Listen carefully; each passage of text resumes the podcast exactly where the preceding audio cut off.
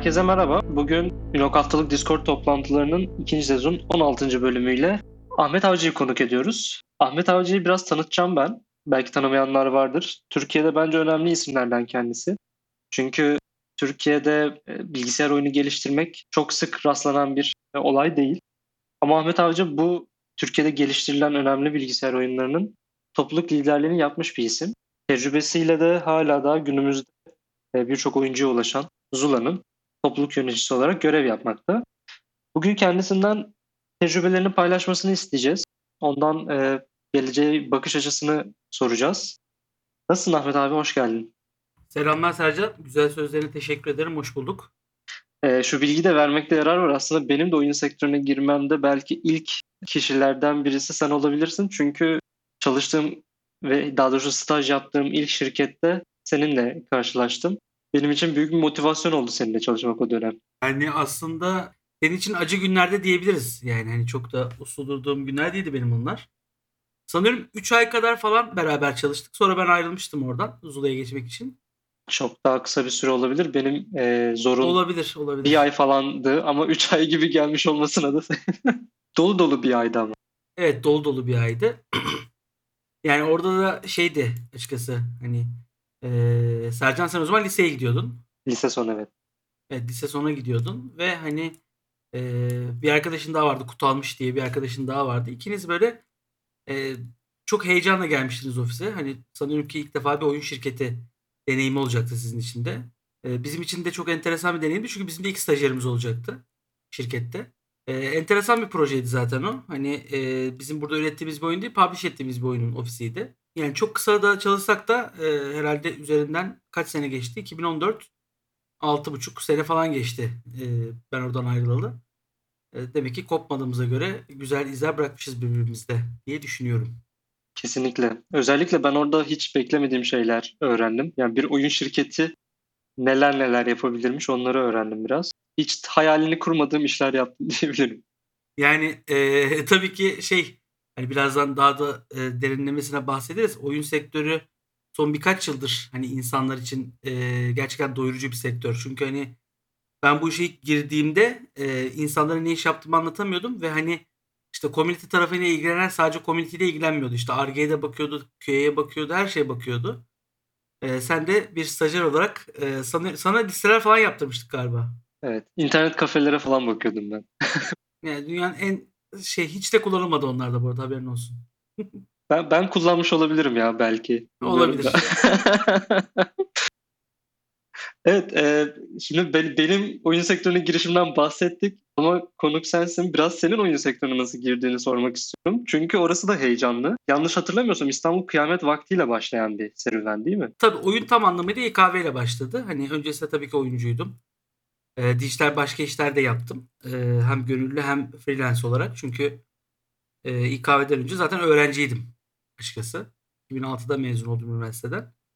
Öncesinde öğrenciydim. İstersen başlayayım şöyle ufak bir hikayeye. Lütfen. Aslında benim oyunlarla nasıl yakınlaştığımı önce önce bir bahsedeyim. Ee, ben 1984 doğumluyum. Yani bayağı yaşlıyım. Ee, orta yaş artık yarısını geçmiş bir arkadaşınız olarak anlatayım size. Doğuştan bir rahatsızlığım var benim. Ben bir cam kemik hastasıyım. Cam kemik de şudur. En ufak darbede kemikleriniz tuzla buz olur. Yani bu 18 yaşına kadar daha da böyle abartı bir şekilde ilerleyen bir hastalık. Sonrasında da daha böyle seyrekleşmeye başlayan bir e, illet. Bu hastalıktan dolayı da ailem e, gizli gizli çünkü to- futbolcu olmak çok istiyordum. Ama gittiğim her maçta bir yerimi kırdığım için e, bu biraz hani imkansızdı. En son belimi kırmıştım ve bir sene kadar e, hiç kalkmadan yatmak zorundaydım. Yani tedavisinin böyle mümkün olup olmadığını da bilmediğimiz bir ilginç bir yoldan geçiyorduk. O zaman öncesinde Commodore 64'ümüz falan vardı. Ee, o zaman babam ilk bilgisayarımızı aldı evimize. Hani bu Pentium 120 idi galiba şeyi, bilgisayarın özelliği. Oradan sonra bana bir şey dediler. Sen bütün işte koşacaksan burada koş. İşte futbol oynayacaksan burada oyna. İşte hani yaptığın tüm abuklukları burada yap. Bir de ben yaramaz da bir çocuktum. Ee, ve ondan dolayı da çok fazla hani darbe alıyordum. O şekilde bilgisayarlarla olan haşır neşirliğim başladı. Ee, hani herkes her e, klasik şeydir ya özellikle bizim dönemde öyleydi. Evde bir çocuk bilgisayardan anlıyorsa ha bu bilgisayar mühendisi olsun derlerdi. Eee, bana da aynı, eee, tepkiler geliyordu. "Bak bilgisayardan çok iyi anlıyorsun. Geleceğin mesleği, işte, bilgisayar mühendisi ol, şöyle ol, böyle ol." Ama benim hamurumda o iş yoktu. Çünkü benim matematikle aram çok kötüydü. Yani. Eee, keza üniversitede de halkla ilişkiler okudum. Eee, öncesinde liseye giderken olarak şu an Sercan'ın da çalıştığı MyNet'e freelance çalışan, eee, girdim. 16 yaşındaydım sanıyorum o zaman. O zaman da şey, eee, bu chat odaları vardı. Hatırlayan var mıdır bilmiyorum ama enteresan bir süreçti dünya için ve Türkiye için. İşte, chat yapıyordun, işte, SLM-NVR, senden NVR. İşte, onların moderatörlüğünü yapıyordum. Eee, o zaman da bana çok güveniyorlardı. E, çünkü bir bilgisayar başından kalkmıyordum. 2 de şeydim yani, hani, o yaşa göre biraz boyumdan büyük laflar etmeyi seviyordum. Moderasyonu da çok seviyordum. Birebir, eee, şeyle, kullanıcıyla ilişkide olmayı da çok seviyordum. Bazı insanlara tabii ki yaşım büyük söylüyordum falan filan. Oraları geçelim. Sabır burada galiba biraz geliştirmişsin. Tabii, tabii. Sabır orada gelişti zaten. Sabır aslında hayat da bana çok o konuda, eee, faydası faydalı şeyler yaşattı. Eee, ama sohbet odalarında gerçekten çok sabırlı olmanız gerekiyor. Çünkü karşınızdaki oyuncu değil, karşınızdakinin tek amacı orada, eee, karşı cinsle tanışmak ve kaynaşmak. Yani bu. Başka bir şey değil yani. Yok, işte, biz giriyoruz, ortamımız var, çok güzel. Öyle bir şey değil yani ve, eee, çok da sorunlu bir kitleydi. Hatta bir buluşma günü olduğunda 16 o zaman kaç? 17 yaşında falandım galiba. Eee, birisi üzerime satırla saldırdı benim, banladım diye. İlk saldırımı ben, eee, o zaman yedim. Yani ilk defa bir kullanıcıdan kullanıcı tarafından o zaman darp edilmeye çalıştım. Ama son olmadı galiba. Yok, son olmadı. Hâlâ olmaya devam ediyor yani. Geçen hafta arabamın aynasını kırdılar mesela, neyse. Sonrasında üniversite hayatı başlayınca tabii bu dışarıdan çalışma olayı devam edemedi. Çünkü şehir dışındaydım ve, hani, eee, açıkçası üniversiteyi de sonuna kadar, eee, eğlenerek yaşamak istiyordum. Sıkılmıştım da o işten çünkü bir 3-4 sene kadar yaptım. Dedim ki MyNet'e ben, hani, ayrılıyorum. Hani, üniversiteyi bitirdikten sonra belki tekrar başka bir şeyde, eee, platform, bir yer, bir şeyde buluşuruz dedim. Üniversite hayatı boyunca oyun oynamaya devam ettim ama, hani, MyNet'in, işte, chat odalarına bir daha girmedim açıkçası. Zaten ondan sonra da kapandı. O iş, o proje iptal oldu. Üniversite bittiği zaman, eee, şey, babamın bir aile şirketi vardı yani ailemin bir şirketi vardı. Babam yönetiyordu ve şey, benimle hiç uzaktan yakından alakası olmayan inşaat sektörü ve, işte, bu cephe yapılıyor, işte, eee, zincir mağazalar yapılıyor vs. Eee, aile bana bu işi kaktırmaya çalışıyordu. Yani, hani, sürekli, işte, zaten orada bir kurulu düzen var. Sen şimdi işe gideceksin, sana asgari ücretin çok az üstünde maaş verecekler, eee, geyiklerini yaşadığım dönemde birazcık da babamın rahatsızlandığında rahatsızlanmaya başladığı dönemde ve şey, hani, aile şirketi bir şekilde kaktırıldım ama gerçekten çok mutsuzdum. İlk haftasında zaten mutsuzluğum böyle, hani, tavan yapmıştı ve şey, eee, iş yerinde sürekli şey oynuyordum, MyNet'in satrançını oynuyordum. Hani, MyNet'ten çıkamamışım yani hâlâ. Kafa orada. O sırada İstanbul Kıyamet Vakti'nin şeyini gördüm, ilanını gördüm, işte. Eee, nisan ayında açılıyor. Hani, böyle böyle, işte, şey, MMORPG oyunu falan. Tabii şeylerden falan Yanlış hatırlamıyorsam o dönem MyNet'le bir işbirliği var mıydı İKV'nin? Tabii, tabii, tabii. Zaten ilk olarak İKV MyNet yayınladı. İlk yayınlama tarafı, şey, yayıncısı MyNet'ti. Çok uzun zaman sonra Türk Telekom'u satın aldı. O şeyi görünce böyle bir heyecanlandım çünkü işte, Night Online vardı o zaman, eee, çok gündemdeydi. Çok Night oynamadım. Bir tane daha oyun vardı. Şu an adı aklıma gel Ultima Online. Onu daha çok oynuyorduk biz. Türkiye'de MMORPG'nin daha böyle, eee, en çok oynandığı, oynanan tür olduğu dönemler 2003-2008 arası galiba. 2010 diyebilirsin. Hatta Night Online ve Metin 2 private server'larını da, eee, işin içine katarsan hâlâ diyebilirsin. Çünkü orada çok farklı bir şey var. Eee, ondan da kısaca bahsedeceğim. Orada şey arıyorlardı, gönüllü çalışacak, eee, arkadaşlar arıyorlardı, yöneticiler arıyorlardı. Oyun açıldı. Ben zaten hemen başvurumu attım. MyNet'teki de o zaman çalıştığım arkadaşlara da söyledim. Dedim ki ya ben böyle böyle bir şey, eee, düşünüyorum. Hani, böyle böyle bir şey istiyorum. Bana destek olur musunuz diye. Bir hafta sonra mail geldi, işte, ekibe kabul edildin diye. Eee, sonrasında da önce gönüllü olarak başladık. Ondan sonra daha çok, eee, çünkü İKV'nin hiçbir zaman böyle çok dev bütçeleri olmadı. Dev bir yayınlama ekibi de olmadı. Eee, şirkette çalışan maksimum bir bir 1,5 kişi bakabiliyordu o projeye. Eee, dışarıdan 6 sene kadar, eee, yani %90'ı 80'i dışarıda, %20'si içeride geçirdiğim bir, eee, çok güzel 6,5 yıl geçirdim. İKV bana ne öğretti? Çünkü, eee, ilk önce bana bir şey öğretecek ki çünkü, eee, oturup, işte, community management'la ilgili, eee, karıştırabileceğim bir çok fazla bir kaynak yok. Eee, Türkiye'de zaten böyle bir mesleği yapan kimse yok. İşte Night Online'da admin abiler var ama hani onların olayı biraz daha farklı. Hani eee, çok az kullanıcıyla iletişime geçtikleri bir süreç. İşte oyunun geliştirilmesi zaten Türkiye'de oyun geliştirmek çok zor bir şey. Hani çünkü e, şu an siz çok şanslı bir dönemdesiniz. Bizim zamanımızda şey yoktu. E, 2006'da 2007'de oyun geliştirmek isteyen developer bulmak da kolay değildi. Çünkü e, insanlar genelde ne işte bankaya bir yazılım yapayım, e, parayı vurayım. Yaptığınız şeyi paraya çevirmek çok kolay değil. Yani ödeme sistemleri bu kadar gelişmiş durumda değil. Ya da işte insanlar e, hala internetten alışveriş yapmaya ya da internetteki sanal bir şeye para yatırmaya çok böyle e, sıcak bakmadıkları, işte markaların işin içine daha hiç girmediği, oyun basınının e, sadece e, sizi para verirseniz desteklediği e, ki şu an şu anda aynı şekilde devam ediyor bence. Kısır döngüdeki bir süreç. Yani siz oyuncuya ulaşmak için internet kafelerle iş yapmak zorundasınız. Çünkü o zaman internet kafelerin tap noktasında olduğu zamanlar. Ee, gibi gibi böyle birçok olumsuzluğun yanında işte bizim İKB'de 6,5 yılımız geçti. Ee, sadece şeye bakmadım ben. Komüniteye bakmadım orada. İşte onun haricinde e, uzunca bir süre e, QA takımını yönettim. E, support ekibini yönettim. E, işte forumdu şuydu buydu vesaireydi. E, dolu dolu bir 6,5 yıl geçirdikten sonra oradaki misyonumu tamamladığıma emin oldum ve oradan ayrıldım. Bir 6 ile 8 ay arası şu an çok emin olamadım. Sallamasyonda bir şey söylemek istemiyorum.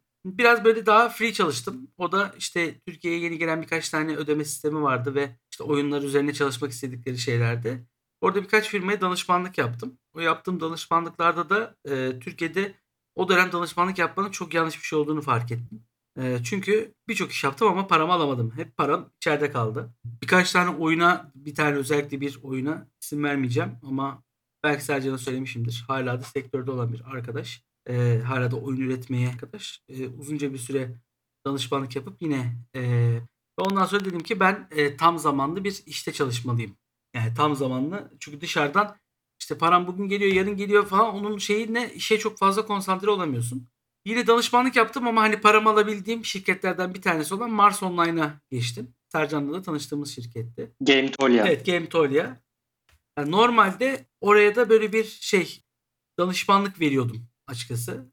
Ama e, de, sonra dediler ki hani sen de istersen içeri geç hani artık tamamen e, beraber yürüyelim. O dönem şey yapmak istememiştim açıkçası. Hani komünite tarafına geçmek istememiştim. Çünkü e, İKV oyuncusu e, benim ayrıldığımı bilmiyordu iş yerinden, şeyden. E, İKV'den ayrıldığımı bilmiyordu. Orada biraz fazla organik bir bağ kurduğumuz için e, hani oyunda zaten e, duraklama dönemine girmişti. Duraklama döneminde de e, birinin çıkması, hani komünitenin tanıdığım birinin çıkması çok olumsuz bir e, şey yaratacaktı, yani durum yaratacaktı. Mars Online'da biraz daha arka planda bir işlere geçmek istedim. Ama birinci haftanın sonunda e, şirkette bir dolandırıcılık fa- faaliyeti olduğunu fark ettim. O da şuydu. E, normalde bir CMS'de bir panel yapılır. O panel üzerinden siz oyunu yönetirsiniz. Ama bu panelde yetkiler belirli kısıtlamalara tabidir. Ve belirli IP bloklarına e, tabidir. Yani sen her yerden o paneli açamazsın.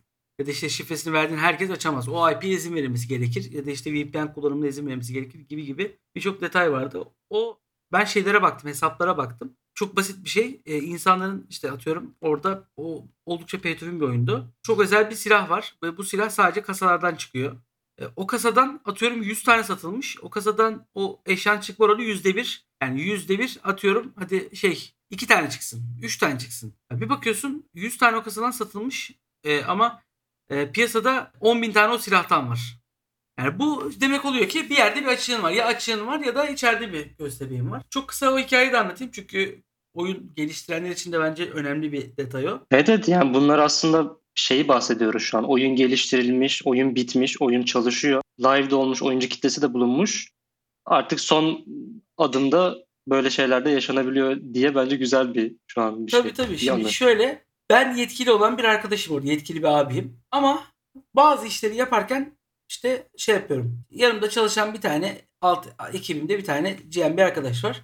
Panelimin şifresini o arkadaşa veriyorum ama iyi niyetle veriyorum. Çünkü o sırada bir etkinlik yapılması gerekiyor. Ben de e, sağlık problemlerim var. Gerçek birebir böyle olmuş bir hikaye bu arada. Problemlerim var. O arkadaş da hani sonuçta oyun dediğimiz şey 24 saat çalışan işkembe çorbacısı gibidir. Hayatta kapanmaz. Büyük bir problem olmadığı sürece oyunu kapatmak istemezsin. Bu arkadaş e, şifreyi veren arkadaş hanımefendiye yanık durumda oyun içerisindeki bir oyuncuya. Onu etkilemek için diyor ki bende diyor oyunun paneli var sana istediğini vereyim diyor. O da diyor ki o panel nasıl bir şey? Bana da göstersene.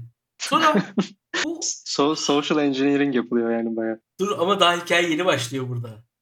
O hanım arkadaşa bu e, genç şövalye kardeşimiz e, paneli gösteriyor. Bak işte diyor bir de panel de çok yanlış tasarlanmış. Çünkü her şeyin bir arada olduğu bir panel olmaz normalde. İşte kredi kartını indirim yapacaksan buradan yapıyorsun falan.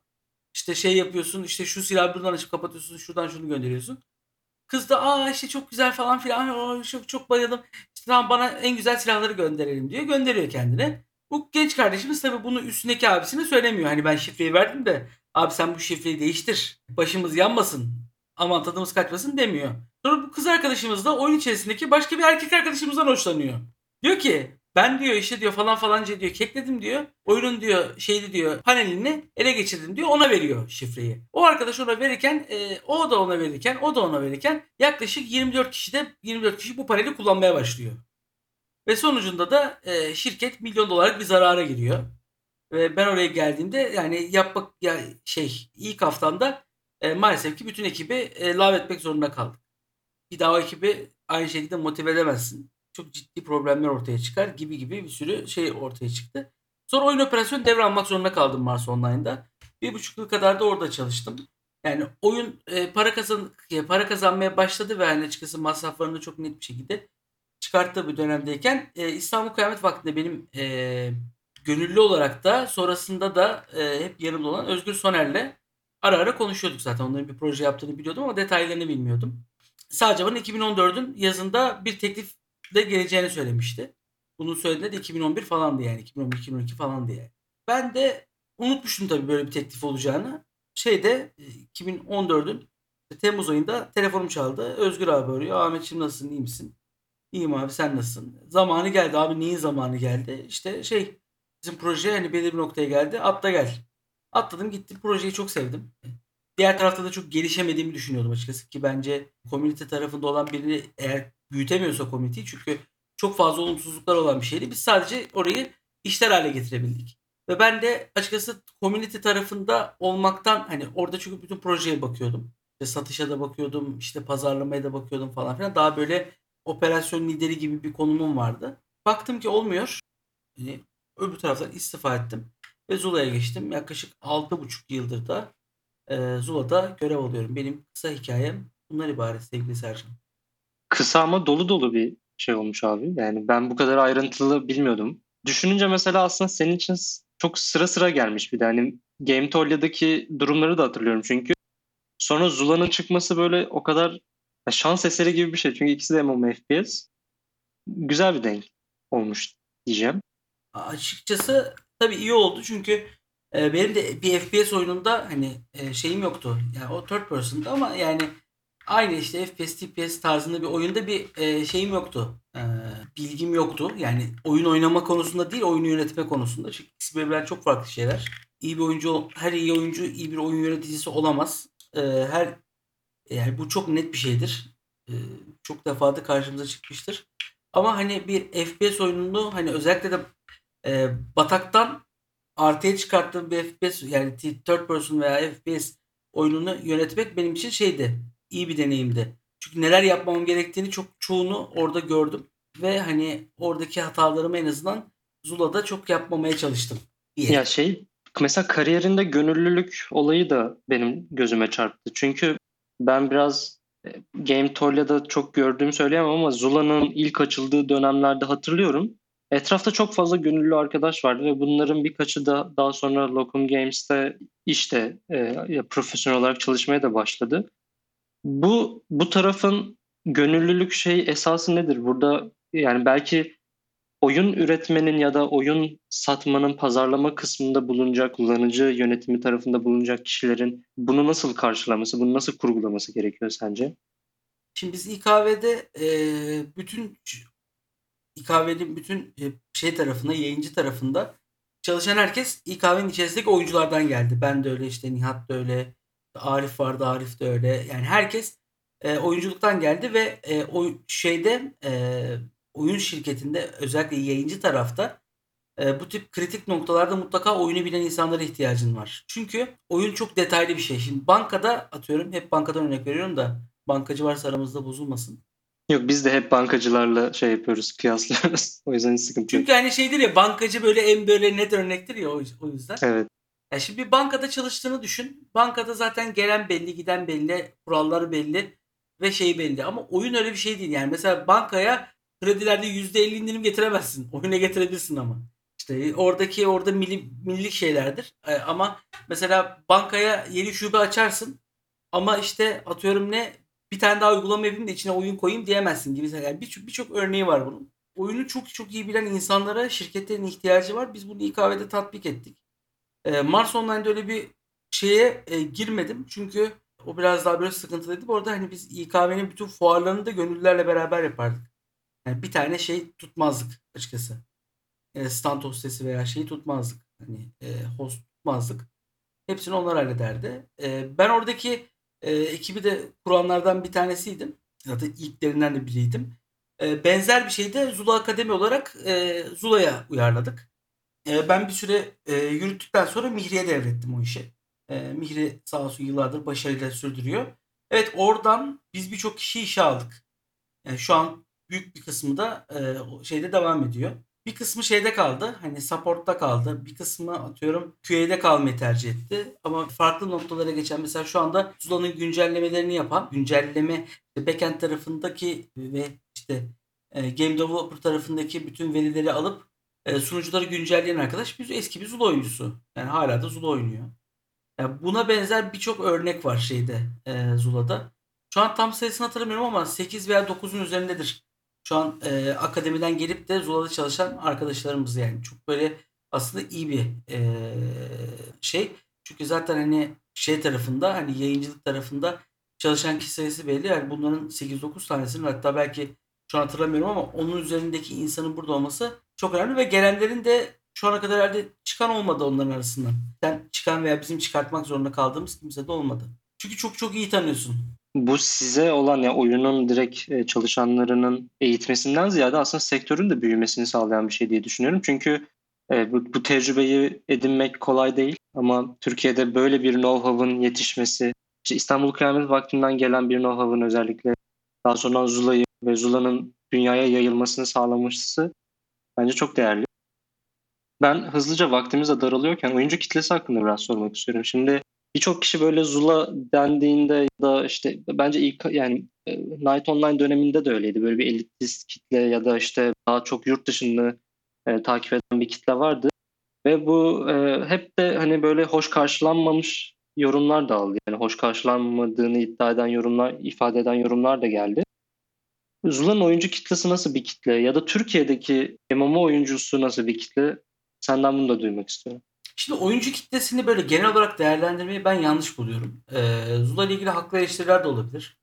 Haksız eleştiriler de olabilir ama e, sonuçta hani sonuca bakarsan e, Zula şu ana kadar Türkiye'de üretilip dünyanın dışına çıkan kendi dalındaki MMO FPS dalındaki tek oyun. Yani bu, bu, bu gerçeği değiştirmez. Türk oyuncu kitlesini genel olarak e, şey yapmak gerekirse zaten e, belirli bir kitle Türk oyun sektöründeki şirketlerin de özellikle yayıncı şirketlerden bahsediyorum. E, developerlardan değil. E, oyuncuların da e, bütün mayası Night Online ve Metin 2'den gelir. Yani bu, bu bir gerçektir. Zamanında Metin 2'de e, veya işte Night Online'da belirli şekillerde bu işi geliri çeviren insanlar daha sonra Epic şirketlerini kurdu. Daha sonra oyuncu yayıncılığı yaptı. Ve global büyük bir şirkete oyununu e, şey e, şirketlerini sata, satmaya kadar gitti bu iş. Oyuncu tarafı da böyle. Evet Zula'nın e, genç bir oyuncu kitlesi de var. Ama orta yaşlı bir oyuncu kitlesi de var. Yaşlı oyuncu kitlesi biraz daha az. Çünkü FPS oyunu olduğu için biraz daha böyle shooter e, refleks gerektiriyor. Genel olarak Türk oyuncusu e, inanılmaz böyle oyuna bağlı. Mesela Night Online çok örneğini veriyorum ama e, çok büyük bir şey bence. Dediğim gibi yani Türk oyunu sermayesi oradan geliyor birçok e, şekilde birçok hep, hep evimizin bilgisayar evimize bilgisayar girmesini de sağlayan belki de tabii, tabii. bilgisayar oyunu oynama alışkanlığını kazandıran bir oyun oldu. Yani klasik bir geyik vardır. Night Online, Online'daki bir e, hesabın karşılığında o zaman da en iyi arabalarından bir tanesi olan Peugeot 206 verildi şeyi vardır. Efsanesi vardır. Ben hani birebir olayın gerçekliğini bilmiyorum ama bu hikayeyi bütün herkesten duyarsın. Bu dedi Night Online'a genelde biz Knight Online deriz. Yani oyuncu kitlesi dediğim gibi e, her yaştan oyuncusu olan bir oyun Zula ama genç oyuncusu da çok fazla. E, şu, çünkü e, genellikle orta yaş ve üzeri MMORPG oyunlarını orada sosyalleşmeyi tercih ederken biraz daha gençler ne yapıyorlar? Daha böyle shooter tarzında oyunlara gidiyorlar ama hani Zula'nın kitlesi de atıyorum e, aynı daldaki farklı oyunların kitlesi çok çok farklı mı dersen hayır değil. Birçok şeyde kanıtlayabilirsiniz zaten. E, mesela şey League of Legends bence çok başarılı bir oyun. Kitlesi Zula'yla e, birbirinden böyle belki %2 %3 farkı vardır. Onun dışında çok çok büyük farkları bulamazsınız. Keza CSGO'yu oynayan da evet yani orada biraz şu vitrin tarafı çok önemli. E, vitrine koyduğunuz şey önemli. Biz de mesela o yüzden bir e-spor şeyi oluşturmaya çalıştık. Hani algısı oluşturmaya çalıştık ve hani orada da işleyen bir şey var. E, çok güzel işleyen bir ekosistem oluştu. Türk oyunu olması nedeniyle çok eleştirildi. Yani ben ben bu kadar bunları yaşayacağım açıkçası düşünmüyordum. Yani özellikle belirli kesimlerden çok büyük şeyler yedik. Türk oyunu olduğu için mi eleştirildi? Evet, evet Türk oyunu olduğu için derken hani şu anda şey yapmaya çalışmıyorum işte. Türklerin önünü açmıyorlar falan. E, olay o değil. Olay şu. e, firma Türkiye'de olduğu zaman belirli medya güçleri de bunu direkt olarak şey olarak algılıyorlar. Hani bunlar buradaysa işte biz bunlardan daha fazla kazanırız. Çünkü yurt dışındaki firmayla iletişime geçecek de işte onlar zaten haberini yapıyor. Sizin de belirli bütçeleriniz var ve bütçeyi çok efektif kullanmak zorundasınız. Özellikle oyunun ilk zamanlarında. Ee, ve hani böyle şey en- çok isteseniz bile e, o medya dallarına çok büyük bir para yatıramıyorsunuz. İlk başta böyle başladı.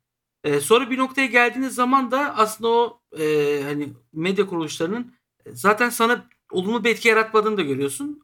Onu gördüğün zaman da işte influencer marketing, işte Google AdSense gibi böyle e, daha böyle e, hedef ve sonuç odaklı reklamlara yöneliyorsun. Bu zaman bu sefer de şeyi kaybediyorsun. Ee, tamamen onları kaybediyorsun. Çünkü onlar reklamın büyük pastasını kendilerinde olması gerektiğini düşünüyorlar. Onların bakış açısı da o, o şekilde ilerliyor. E bunu yapmadığın zaman da bu sefer seninle ilgili ters yazılar yazmaya başlıyorlar. E buna da bir yere kadar engel olamıyorsun. Yani yani hakaret etmediği sürece.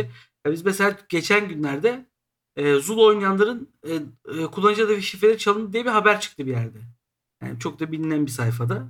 Adama yazıyorum diyorum ki bakın yani böyle bir şey yok. Niye böyle bir şey çıkıyorsunuz? Biz öyle duyduk diyor. Şimdi senin orada bir şeyin olması gerekiyor. Hani bir kaynağın olması gerekiyor. Kaldırtamadık haberi. Tekstil falan da yayınlamadılar. E biz de dava açmak zorunda kaldık. Yani bu aslında hoş bir şey değil. E Çünkü adamın bir dayanağı yok. Ama hesap dediğin zaman adamın atıyorum 20 bin lira harcadığı hesabının şifresini senin çaldırman demek büyük bir şey. Hezeyan. O yüzden ben eee, Türkiye'deki oyun sektörüne yani oyun medyasının çok çok büyük destek olduğunu açıkçası söyleyemem. Ve bizim de algımızı bozmamızda eee, onların çok büyük etkisi oldu. Bazı kesimlerde tabii ki. Ben yani bizce eee Zula'nın gerçekten çok iyi bir oyuncu kitlesi var ve hani eee, çok da böyle takipçiler çok böyle enteresan şeyler de görüyoruz. Gerçekten çok önemsiyorlar oyunu. Genç bir kitlesi var ama dediğim gibi orta yaş kitlesi daha ağırlıkta. Zaten bunu e-spor maçlarında da net bir şekilde herkes görebilir. Yurt dışında da yayınladınız oyunu. Yurt dışındaki oyuncu kitlesiyle bir bağlantısı var mı bu? Yok aslında. Yurt dışında mesela ilk olarak Brezilya'da yayınlandı. Sonrasında işte Latam'da yayınlandı. Rusya'da bir denedi ama oradaki e, ilk başta şeyle gittik bu arada hani hep orada publisher'lara oyunu vererek hani orada şey haklarını vermekle e, başladı. Ama o sistemin böyle çok çok iyi işlediği yerler olmadı açıkçası. E, çünkü şey hani adam publish ettiği oyuna çok fazla para harcamak istemiyor açıkçası.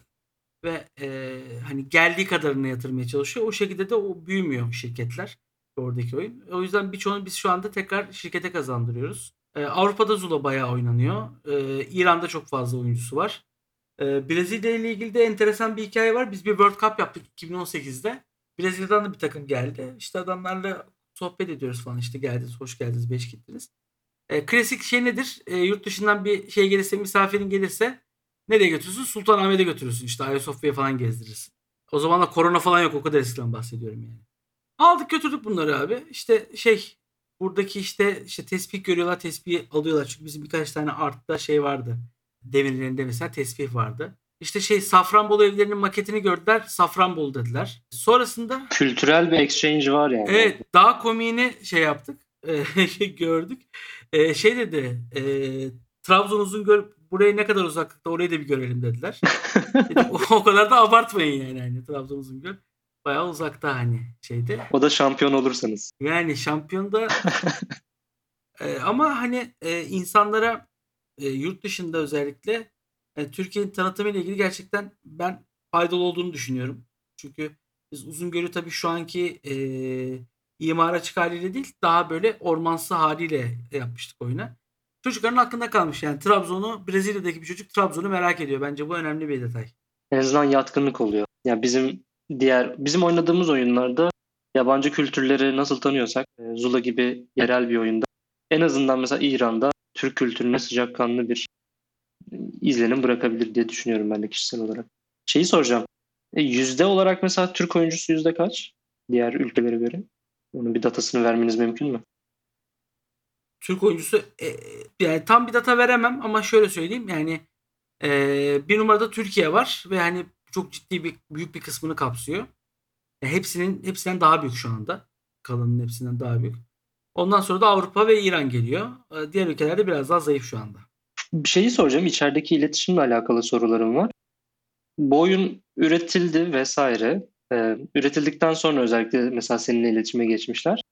Hala daha mesela development ekibiyle olan bu community'nin community manager olarak senin yazılım ekibiyle olan iletişimin nasıl ilerliyor? Oradaki böyle e, bu iletişimde böyle ilginç anlar var mı ya da bu iletişimi daha sağlıklı yapmak için belirlediğiniz bazı yöntemler? Tabii aslında şöyle eskiden aynı ofis içindeydi herkes. Sen de hatırlarsın zaten. Ee, ofisler aynı şeydeyken daha böyle periyodik toplantılar yapılabiliyordu. Yine koronadan öncesinden bahsediyorum. Ee, ofisler böyle e, ayrıldıktan sonra orada açıkçası böyle bir e, siz yöntem geliştirmemiz gerekti. Arada iki tarafı da temsil eden arkadaşlarımız var. Hem MetByte'i temsil eden hem Lokum'u temsil eden. Ee, biz belirli listeler oluşturup onlara veriyoruz hani kendi isteklerimizi, taleplerimizi. Onlar da işte kendi takvimlerini belirliyorlar. Ee, bunun dışında ayda bir aylık koordinasyon toplantımız oluyor. Onda da iki tarafta kendisi açısından oyunu değerlendiriyor. İşte atıyorum e, performans ekibi diyor ki ben bu kadar diyor şey getirdim diyor. Yeni kullanıcı getirdim diyor. Product diyor ki o kadar getirdi ama işte şu kadar kazandık diyor. Biz diyoruz ki işte şunlar şunlar oldu. Şunlar hani şunları şunları getirelim diyoruz. MedPyte diyor ki ben bunları ürettim. Bunlar şey e, siz söylediğiniz şeyleri ürettim. Siz bunları ne zaman ve ne, ne sıklıkla çıkmak istiyorsunuz? Hani güncelleme olarak çıkmak istiyorsunuz. Ya buradaki şey yöntemi açıkçası çok başarılı oldu. İki tarafı da temsil eden birinin olması. Çünkü herkes herkese konuştuğu zaman açıkçası odak dağılıyor. Yani e, sürekli benim kapıyı çalıp abi ya şu oyunda şunu koysak acaba demem. E, açıkçası belirli bir güce gelmiş ve büyüklüğe gelmiş bir oyunda çok mantıklı değil. Eskiden mantıklıydı ilk zamanlarında çünkü o zaman her şey daha yeni kuruluyordu ve onu açıkçası bu şekilde çözmüş olduk. Ya iki tarafta da temsil eden birinin olması çok çok önemli. Bu arada dinleyicilerimiz sorularını podcast soru cevap kanalından sorabilirler. Eğer yazı yazma etkileri yoksa da unog.dev slash form adresinden kayıt formunu doldurmaları gerekiyor. Bir diğer sorum da aslında product yani yazılım ekibiyle iletişim bu şekilde. Product'tan da biraz bahsettiniz. İşte ay, her ay toplantı yapılıyor vesaire. Ama ben şu kısmı merak ediyorum. Bildiğim kadarıyla in-game'de bir game design title'ı yok henüz ya da bilmiyorum. Var mı şu an? Var var var. Ee, Bahçeşehir Üniversitesi ağırlıklı olmak üzere sanıyorum ki e, şu anki net sayılarını bilmiyorum ama 4-5 kişilik bir ekip var orada. Nedir Aynen. görevleri tam olarak? Çünkü şeyi merak ediyorum. Product ekibiyle game designer ekibinin karar verirken ne gibi kriterleri göz önünde bulundurdu? Ve senin burada community'yi yöneten kişi olarak oyuncuların da e, fikirlerini temsil ediyorsun büyük ihtimalle. O fikir nasıl alınıyor? Şimdi şöyle e, iki tarafın product, product ekibi farklı. Şimdi Lokum'un product ekibi daha çok e, gelen şeyi nasıl oyuncuya sunacağını düşünürken işte ya da nasıl kampanyalar nasıl yenilikler olması gerektiğini düşünürken ki benim de dahil olduğum taraf o taraf. E, MadByte'da bunu nasıl yapacağını ve hani ne şeyde yapacağını konuşuyor. E, Game Design ekibi e, 2000 uzun başı herhalde başlarında veya ortalarına doğru geldi. Ve onlar da bizlerden aldıkları feedbacklerle belirli dokümanlar hazırlıyorlar işte bununla ilgili. işte bir e, taslak şablonlar hazırlayıp sonrasında da bize anlatıyorlar. İşte biz böyle böyle bir şey yaptık. Hani şöyle bir şey düşünüyoruz oyuna getirmeyi. Siz nasıl hani e, bunu e, oyuncu bunu nasıl karşılar? kritik kelime orada aslında. Oyuncu bunu nasıl karşılar? Ee, ilk başta bu şekilde ilerledik. Ondan sonra kendi içimizde bir ekip kurduk. Yani yönetimin de, e, isteğiyle. Biz şey olarak hani Matt Python planının dışında oyuna ne yapsak oyuncunun hoşuna gider diye şeyler yapmaya başladık. Toplantılar yapmaya başladık. Bu toplantının sıklığı haftada 2 idi. Ondan sonra haftada 1'e düştü. Çünkü artık e, şeyler belirlendi. Herkes e, biz de dokümanlara katkıda bulunduk. Ondan sonra da bunu Python'a sunduk. Python şey sordu bize hani e, sizce bundaki beklentiniz nedir? İşte atıyorum benim bir isteğim benim e, şey yaptığım düşündüğüm bir proje vardı. Hani bunun sonucunda siz ne bekliyorsunuz ve bunun bir önem sırası. Bunun önem sırasını e, Lokumu Product'ı belirleyebiliyor. Çünkü birebir olarak Türkiye'ye çıkacak olan bir içerik olduğu için o şunu söyleyebiliyor. İşte atıyorum e, onu yapacağınızda haritaya ağırlık verelim diyebiliyor. Ama orada da yine komüniteden de destek alıyor. Komünite diyor ki orada siz sen böyle düşünüyorsun ama hani e, burada bir de şöyle bir durum var gibi. Kendi içimizde de konuşuyoruz ama bunun e, lokum tarafındaki karar, karar mercisi product oluyor. Biz orada daha çok özellikle komünite olarak işte e, şunu yapsak daha iyi olur noktasında ilerliyoruz. Ömer Faruk Okur sormuş. Önceden konuşulduğunu bilmiyorum ama konuşmanın yarısına dahil olabildim. Zula birkaç yıl önce Steam'den kaldırılmıştı. Bu süreç ofiste nasıl geçti, nasıl neler yaşandı diye sormuş. Ben bu süreci biraz biliyorum. Aslında iyi bir soru. Çünkü yanlış anlaşılmalar da oldu zannediyorum orada. Ayrıntılı bir şekilde anlatabilir misin abi orayı? Tabii tabii. Üstü kapalı aslında anlattım. Ee, ama üstü açık şekilde de anlatayım. Ee, biz e, Zula'yı sisteme ilk olarak ilk olarak işte o zaman Green Knight'ta giriliyordu. Belki hatırlıyorsunuzdur. İşte oylama oluyordu. Oylamanın sonucunda işte girip girmeyeceğim belli oluyordu. Biz Green Knight'ı çok kısa bir süre içerisinde aldık ve e, oyun Steam'e yüklendi. E, Steam'de oyunu tanıtmak için bir kampanya başlatmayı istedik. Öyle bir şeydeki iç içerideki birkaç kişiden öyle bir fikir geldi. E, şöyle bir kampanya yapmayı düşündük. Dedik ki işte hani e, sen yorumunu yap. En güzel yorumu yapanlara da hediye dağıtacağız dedik. Bu da sistemin kurallarına aykırı bir durum. Ve biz bunu koyduğumuz gibi web sitesine e, şöyle bir şey oldu. E, bizim Avrupa'daki yayıncı onlar da direkt olarak sistemden üzerinden yayınlıyorlar. Dedi ki arkadaşlar siz bu etkinliği yapmayın. E, çünkü bu sakıncalı bir etkinlik. Biz de etkinliği sonlandırdık. Bunun üzerine 8 ay falan geçti. E, niyetli bir arkadaş Reddit'te bununla ilgili bir yazı yazdı. Fake bir account'tan. E, sonrasında bu Türk oyun basınındaki az önce bahsettiğim bazı arkadaşlar tarafından büyük bir şeyle mutlulukla bu haberi e, şey yapmaya başladılar. E, servis ettiler ve bir gecede oluyor bu olay. Yani bir anda işte atıyorum 9.22'de başlıyor ve sonrasında yapmadığımız bir etkinliği e, biz yapıyormuş gibi, devam ediyormuş gibi göstererek bir Reddit yazısı yazılıyor ve bu Türk oyun basınındaki özellikle iki tane e, sayfadan böyle böyle bas bas bas bağırılarak duyuruluyor. Ve sonucunda sistemdeki... Bir ödül verilmedi yani orada. Yok bir... yok verilmedi. Yapılmadı etkinlik zaten. Etkinlik yapılmadı. Sayfayı da şey sayfası da açık kalmış ama yani şey e, sosyal medyada falan duyurusu yapılmadı. Zaten web sitesi bizim e, bizim tarz oyunlarda e, en böyle düşük şeydir. Haber girdisi olan ya da işte okunması en düşük olan yerdir.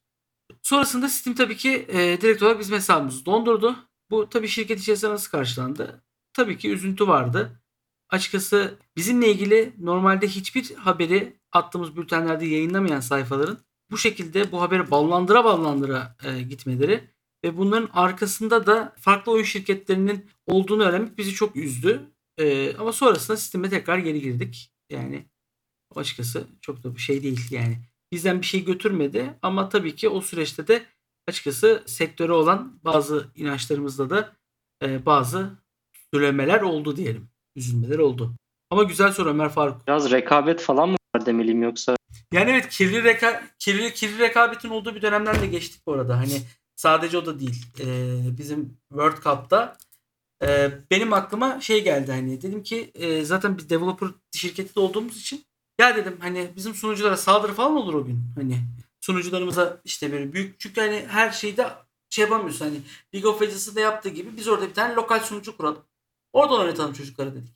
Yani bütün şirketin de ortak kararıydı bu. Ama bunu tabii hiçbir şekilde kimseye söylemedik. Biz e, World Cup yayını başladığı sırada Zula yani belki Türk oyun tarihinin en büyük e, saldırısını aldık dışından. Böyle belli ki böyle de bir e, şey tarafından tara birileri tarafından desteklenmiş. Çünkü hani bir amatör işi değil profesyonel işi. Normal sunucularımız göçtü o sırada. Ama tabii ki maçlar devam etti. Çünkü biz lokal sunucudan devam ediyorduk. Yaklaşık 40-45 dakika kadar oyun şey yaptı. E, normal kullanıcılara hizmet veremedi. Ya bu tip şeyleri çok yaşıyorsunuz yani. Onlar Geçmiş olsun diyeyim ama şu an Zula'nın durumu nedir? Zula nereden nereye geldi? Ya Zula hala gelişmekte. Çünkü ben bunu söylemekten mutluluk duyuyorum. Çünkü belirli oyunlar belirli bir noktaya geldikten sonra artık hani yeni güncellemeler getirmezler. Ee, biz Battle Royale'i getirdik ama tam şu anda beta'da ve hani çok istediğimiz noktada değil açıkçası. Ee, Zula'nın bir yavrusu oldu biliyorsunuz. Zula Mobil. Ee, o tarafta da e, şu anda açık beta tarafında artık yavaş yavaş globale de geçiş yapacak. Yani çünkü e, biz bütün testleri de e, Türkiye'de yaptığımız için birazcık açıkçası şey e, Türk oyuncusu bir şeyleri önden görüyor. E, sonrasında yurt dışına çıkıyor. Şeyin de durumu da açıkçası şeyde çok fazla yoğun bir zaman geçirdik. Pandeminin ilk günlerinde yani her gün rekor geldi. Yani 6 5 5,5 6. yılında oyun e, kendi rekorlarını kırdı. Şu anda da şey e, dönemin normallerinin üzerinde seyrediyor. Pandemi sürecinde evden çalışma veya ofisten çalışma programını nasıl oturttunuz? Şöyle zaten biz herhalde ilk evden çalışmaya başlayan şirketlerden bir tanesiyiz. Biz hemen dediler ki eşyalarınızı toplayın herkes eve gitsin.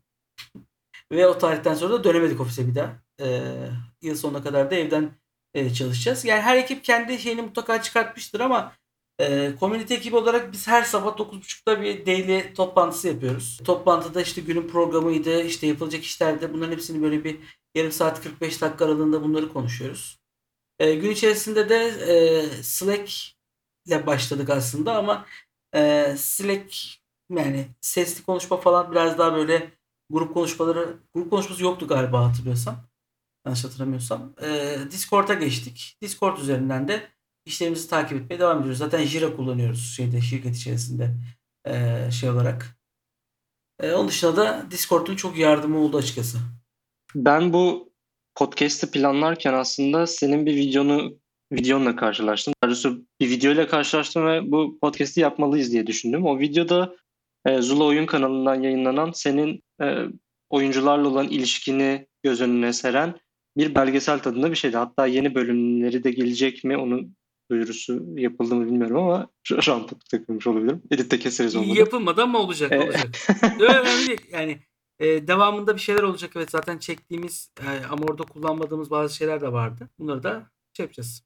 O, o videoyu ben izleyince bazı yerlerde böyle gözlerimde oldu. Bazı yerlerde zaten hani e, bu mesleğin ne kadar güzel bir meslek olduğunu göz önünde sermiş. Ve bence o videoyu izleyen birçok çocuk da kariyerini belki senin gittiğin yoldan çizmek isteyecektir. Çünkü çok sevgi dolu bir video. Sevgi de böyle romantik anlatmamın sebebi de aslında videonun içerisinde senin oyuncularla olan ilişkin biraz. Hem oyuncularla hem şirketle. Ben seninle çalışma fırsatı bulduğum için zaten bunu çok yakından biliyorum. Onu anlatılmaz yaşanır diyerek geçeceğim ama oyuncularla olan ilişki tarafında hem sorularım olacak. Bunu nasıl sağladığına dair hem de senin izinden gitmek isteyen yani senin title'ında iş yapmak isteyen Türkiye'de veya yurt dışında bu işi yapmak isteyen kişilere nasıl bir yol önerirsin onu merak ediyorum. Zor bir soru ama kısaca özetleyebilirsen sevinirim. Benim için o videonun artık daha başka bir önemi daha oldu. E, çünkü e, o videoda hani yer alan benim 14 yıllık hayat arkadaşım, e, canım oğlum e, videodan kısa bir süre sonra vefat etti.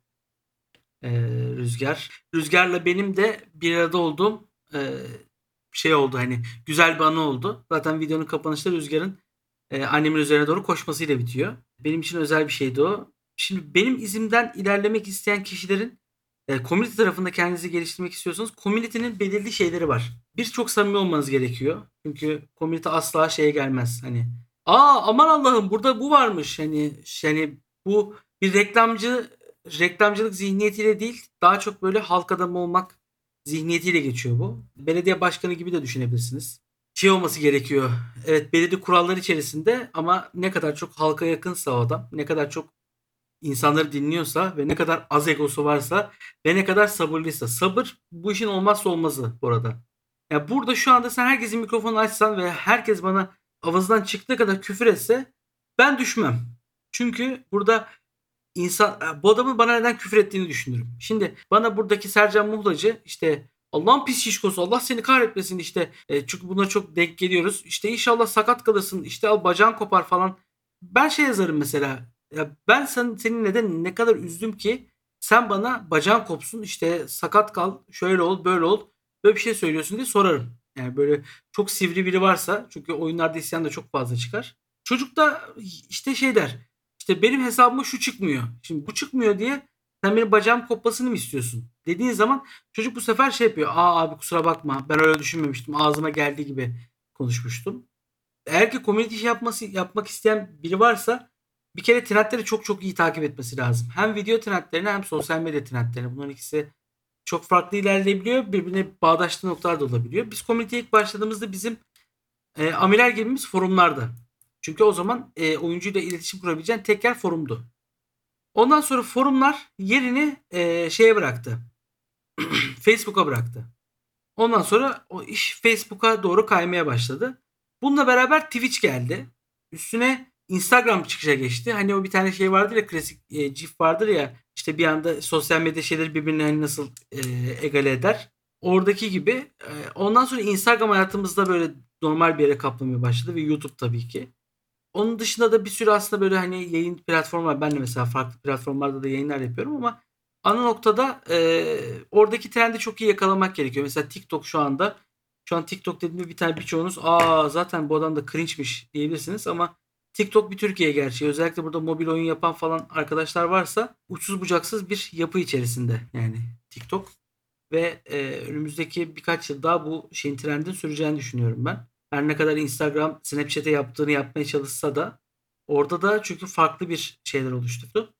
Zamanının Vine'i gibi yani çok böyle uzun uzadıya e, Türkiye'de ne kadar devam edecek onu bilmiyorum ama birkaç yılımızı daha alacak. E, biz TikTok'a da girdik mesela. Mesela Instagram'a ilk ben bize geldiğim hafta Instagram sayfası açalım dediğimde o zaman bir tane direktörümüz vardı. Şey dedi. Ya biz dedi mobil oyun değiliz ki Instagram üzerinden şey yapalım. Şu an Instagram bizim en çok e, etkileşim aldığımız yer. Yurt dışındaki trendleri çok çok iyi takip etmesi lazım. Yani Türkiye'de zaten o trendleri yaratacak birkaç firma var. Ee, yurt dışındaki trendleri çok iyi takip edip buraya uyarlaması lazım. Çünkü e, Türkiye'de çok fazla şey olan hani çok fazla kuralları olan bir ülke. Hani mesela ben e, Smite diye bir oyun var biliyor musun? Ben çok oynarım hatta. Hı hı. Mesela Smite'ı Hala açık olduğunu bilmiyordum. hala oynuyorum. Ara ara. E, Smite'ı mesela e, oradaki etkilerle konuşmuştuk. Türkiye'ye e, sokalım işte şöyle bir şeyleri falan. Bir önceki şirkette de oldu bu mevzu. Hatırlarsın belki. Mesela benim orada şeyim e, ilk verdiğim feedback şeydi. Smite Türkiye'ye gelir ama şu anki yani şu anki e, yapısıyla çok zor. Çünkü orada hero'lara tanrılar deniyor. Türkiye'de mesela bu çok büyük sıkıntı anlamına gelir. Yerelleştirmeyle alakalı İnanılmaz da sıkıntı. dikkatli olmak gerekiyor. Tabii ki. Çok dikkatli olmak gerekiyor. Çünkü Türkiye'nin kendi içerisinde çok hızlı gaza gelebilme e, potansiyeli var ve e, bir delini bilip bir kuyuya taş atar. E, biliyorsunuz PUBG Mobile'e kısa bir süre önce şey güncelleme sildirttik yani. Türkiye sildirtti. Orada bir tapınma şeyi vardı. Belki o amaçla yapılmamış bir şeydi ama e, putlara tapıyorlar, insanları putlara taptırıyorlar diye böyle bir anda şey e, nabız yükseldi. E, Ül- Ülker'in reklamı 1 Nisan reklamı da aynı şekilde. Evet, evet, evet. Mesela Türkiye'de şey yapmak istiyorsanız, bu işi yapmak istiyorsanız, kelime özellikle kullanıyorum. E, hayatınıza çok dikkat edeceksiniz.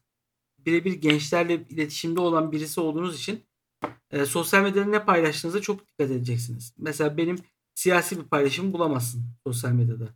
Zamanında vardı kaldırdım. Ama e, son 6 yıldır öyle bir 6,5 yıldır hatta 7 yıldır böyle bir paylaşım içerisine giremem. Çünkü hitap ettiğiniz kitlede her tipten insan var.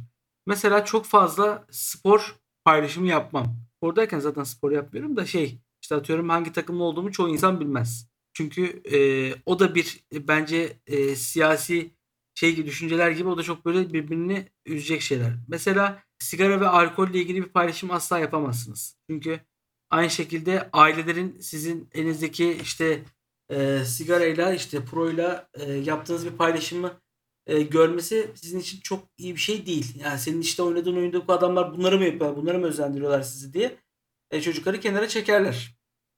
Bunları çok gördük yani çok da duyduk. İkincisi şey sonuncusu olarak da e, ne konuştuğunuza çok dikkat etmelisiniz. Çünkü gerçekten söylediğiniz bir şey çok farklı noktalara çekilebiliyor. Yayın sırasında birebir canlıda veya işte atıyorum etkinliklerde e, birileriyle karşılaştığınız zaman e, konuştuğunuz her kelimeyi böyle iki kez düşünerek konuşurum. Her kelimeyi böyle düşünürüm. Ondan sonra düşünürüm. Ondan sonra çünkü bir kelimedeki virgülün yeri bile aslında çok şey değiştirebilirken bunu birebir de konuşurken karşısındakini hissettirmek mesela çok üzücü olabilir. Benim geçen sene başıma bir şey geldi. Bir oyuncuya hani çok yoğun bir etkinlikte ve gerçekten hani çok yorulmuştum. Bacağımda da bir problem var. Hani çok ayakta kalınca şişiyor bacağım. Büyük bir ameliyat olmuşum. Hatta sen gelmiştin Sercan şey hasta eve gelmiştin. Dinlenmem gerekiyordu. Bir adam yani bir- benden birkaç yaş küçüktür herhalde. Şey demiş. Pardon size bir şey söyleyeceğim demiş. Ben de şey demişim. Ya dinlenmem gerekiyor. Bir 5 dakika sonra geleceğim demişim. Ama ondan sonra da gelemedim. Çünkü e, bacağımdaki şiş artınca hani bir e, buz koyup 10 dakika falan bekledim. Adam da gitmiş. Adam bunu böyle o kadar işli bir şekilde desteklemiş ki işte adam bana 5 dakika bekle dedi gelmedi. İşte içeride oturuyordu kahkaha attığını duydum. İşte ayıp değil mi ben o kadar geldim falan filan. E, Ben adamı şey numarasını istedim. Adamı içmeye davet ettim bu sefer. Geldi oturduk konuştuk. Adam haklı. Yani adam seni görmeye geliyor oraya. E, ve sen onu işte 5 dakika bekliyorsun ama gelmiyorsun. Elinde olmayan nedeni adam bilemez ki. Hani bu adam işte orada adamı oyalamış sıfatına düşüyorsun. Ben e, birebir olarak şey olarak anlatmıyorum. Hani bir topluluk yönetimi olarak anlatmıyorum bunu. Kişilerden yola çıkarak anlatıyorum ki aslında bunu anlatmanın da en güzel yollarından bir tanesi bu. Çünkü e, kişileri yönetemezseniz topluluğu yönetemezsiniz. Yani bütün topluluk şeyde e, oyun sektöründe veya oyun topluluğunda genele konuşmak çok zordur. Daha böyle ufak kitleleri de dokunmanız gerekiyor. Ben öyle düşünüyorum. Çok güzel şeylerden bahsettin. Yani bahsettiğin şeyler hatta Seyfi Dursunoğlu'nun da bahsettiği çok şey işte siyasi malzeme kullanmam, takım tuttuğunu, ne hangi takımı tuttuğunu belirtmek veya bunun üzerine bir paylaşım yapmak. Bunlar galiba insan iletişiminde de özellikle genele kime hitap ettiğini bilmediğin ve kendini açığa çıkardığın iletişimde önemli şeyler. Önemli, hatta ince şeyler. Çok teşekkürler abi. Ee, aslında ben sana gitmeden de bir soru sormak isterim. Çünkü bunun da önemli olduğunu düşünüyorum. Kritik bir nokta olduğunu düşünüyorum. Yalnız şey e, ben ben 5 tane soru diye anlaşmıştım. Ek ödeme isterim ona. E, e, onun şeyini hemen biz e, arka muhasebeyle görüşeceğim. E, gerekli işlemleri yapalım. Ama bu da çok Sercan önemli bence. İban, İb- İ- İBAN'a bir şey gelmedi oğlum falan.